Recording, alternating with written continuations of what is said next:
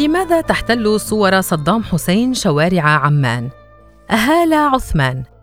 عمان باتت جزءا أساسيا من حياتي في السنوات العشر الماضية ولكني ما زلت أندهش في كل مرة أرى فيها وجه صدام حسين في أماكن غير متوقعة في أنحاء المدينة.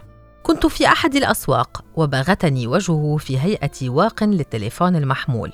لحظتها التقطت صورة انضمت لألبوم صور لوجهه في أماكن مختلفة في أنحاء عمان. وجه صدام حسين جزء من مشهد المدينة البصري.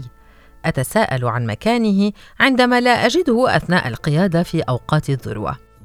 عندي مخزون ليس بقليل من صور ذلك الوجه المبتسم الحكيم المكلل بشعر كثيف والذي يذكرني بخالي رحمه الله. منذ عدة أيام كنت في تجمع عائلي. وسمعت في غرفة الصالون أحد أفراد العائلة يصيح بأن صدام حسين لم تلد مثله امرأة في العالم. إعجاب مبهر وحاضر يسكن فراغات عمان وتجمعاتها وقد يقفز في وجهك في أي لحظة. لا أعرف إذا كان هذا الاحتياج الدائم لإيجاد بطل مخلص في مجتمعاتنا المهزومة جزءا من المسألة أو إذا كان العداء تجاه الولايات المتحدة هو سقف الانتصار في المخيلة الجماعية في بلادنا عند الكثيرين. ولعل تنفيذ حكم الإعدام في جسد صدام حسين على يد الأمريكان هو قمة الشهادة. كل هذا جائز لكن أكثر ما يشغلني حين أرى وجهه هو الهلوسة التطوعية التي تبرئه من جرائمه وقبح أفعاله. فتحجب حقيقة أنه قاتل نرجسي جبان وتمنحه بطولة شبه مطلقة.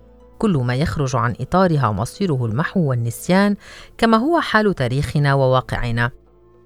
يبدو أن استمرار حالنا السياسي المتردي يؤثر على خيالنا ويؤكد على أوضاع قد تبدو في كثير من الأحيان أزلية وأبدية وفي أحيان أخرى جزءا من هويتنا السياسية فتتبلور الأسئلة العامة السطحية التي يتناولها الناس في ثرثرتهم الجانبية من قبيل من أحسن الأسد أم داعش أم محمد بن سلمان؟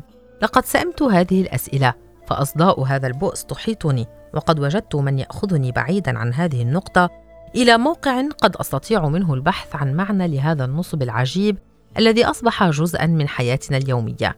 كانت الكلمة الافتتاحية لمؤتمر المجلس العربي للعلوم الاجتماعية في بيروت هذا العام للمعارض ياسين الحاج صالح وجاءت بعنوان ما لا يكذب وما لا يصدق الاستثناء والمستحيل والفظيع. وكان اشتباكه وهمه في تلك الكلمة هو كيفية خلق حوار معرفي عن واقع بلادنا الممتلئ بعدم تصديق الواقع والاستعاضة بتصديق الأوهام والأكاذيب التي يتم نشرها. ذكر ياسين أن رفض تصديق الواقع هو محاولة لاحترام المعقول والنفس. وطرح فكرة أن ما يمارس علينا من تلاعب سياسي والذي أصبح المعهود والموروث وبالتالي من المعطيات في حياتنا اليومية تحول لمكون أساسي في منطقة تصوراتنا عن السلطة التي تحكمنا وعن ديناميكيات ظروف معيشتنا كشعوب عربية. وأن أهم أركان تعاملاتنا هو أن لم يعد النقد يطال السلطة بأي شكل فعال. فماذا يفعل بنا هذا التقليد العقيم الذي أفقد اشتباكنا مع الواقع؟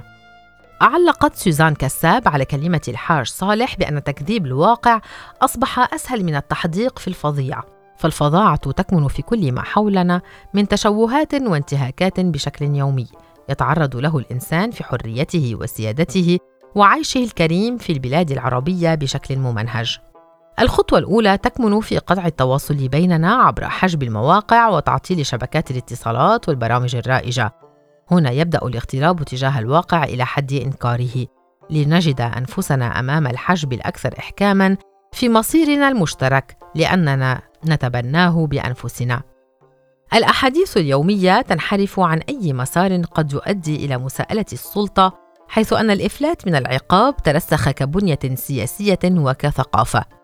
أتذكر أستاذي وهو يطرح فكرة ما إذا كان الخير في حياتنا أغلبه رياء ترصده أنظار الحشود.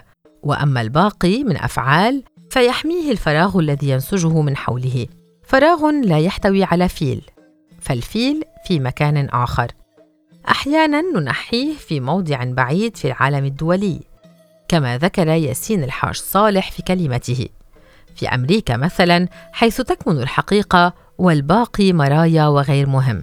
لعل محور هذه العلة هو ما نعيشه من نسق للحياة البشرية الذي لم يبنى مفهوم له. فحتى المفردات التي تشوهت على أيدينا من جيل إلى جيل أصبحت تحمل معاني مختلفة ومخالفة لما قصده وحلم به أجداد أجدادنا ممن أحبوا العدل والمساواة. تحضرني كلمات الكاتب محمد نعيم عما إذا كان لابد لنا أن نرجع لنقطة الصفر لنعرف ما هو الخير وما هو الشر بشكل مبدئي لأننا أصبحنا لا نتفق أو نتخيل أو نقصد نفس المعاني حتى لو استخدمنا نفس المفردات.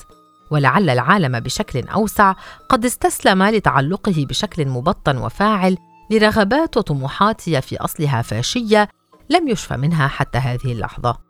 بعد أن أنهى ياسين الحاج صالح كلمته سألت إحدى الحاضرات ما إذا كانت الأوهام المعاصرة التي تتفشى في مجتمعاتنا العربية بحيث نصدق ما لا يكذب ونرفض تصديق ما هو واقع الذي يغلب عليه الفظاعة.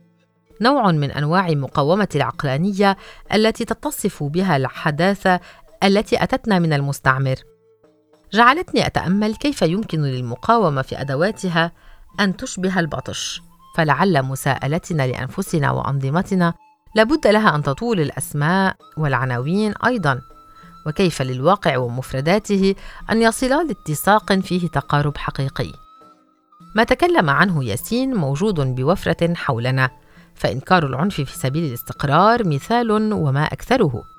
كتب أندري بريتون في كتاب حب مجنون أن السوريالية موجهة ضد المعتاد والمتوقع فواقعنا سوريالي بطريقته الخاصة بما يتخلله من عبث. ما زال صعب التصديق على الكثيرين منا ما يجعل دعوة ياسين الحاج صالح في التفكر في الاستثناء والمستحيل والفظيع. الجرح الذي لابد أن نعتبر له أم أنه أصبح بمثابة تحور نفسي كما سماه بروتون هلوسات التفسير أو التفسير بالهلوسة interpretive delirium وهو عرض يأتي من التشبع بالضبابية والتخبط الناتج عنها. في رأي بروتون هو فعل أساسه الخوف.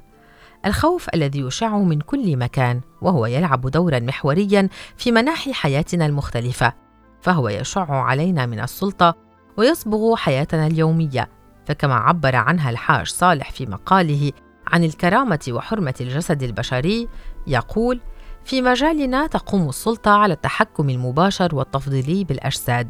بما يجعل علاقة السلطة أساسا علاقة خوف من الموت أو من أذى شديد أو من إهانة لا ترد.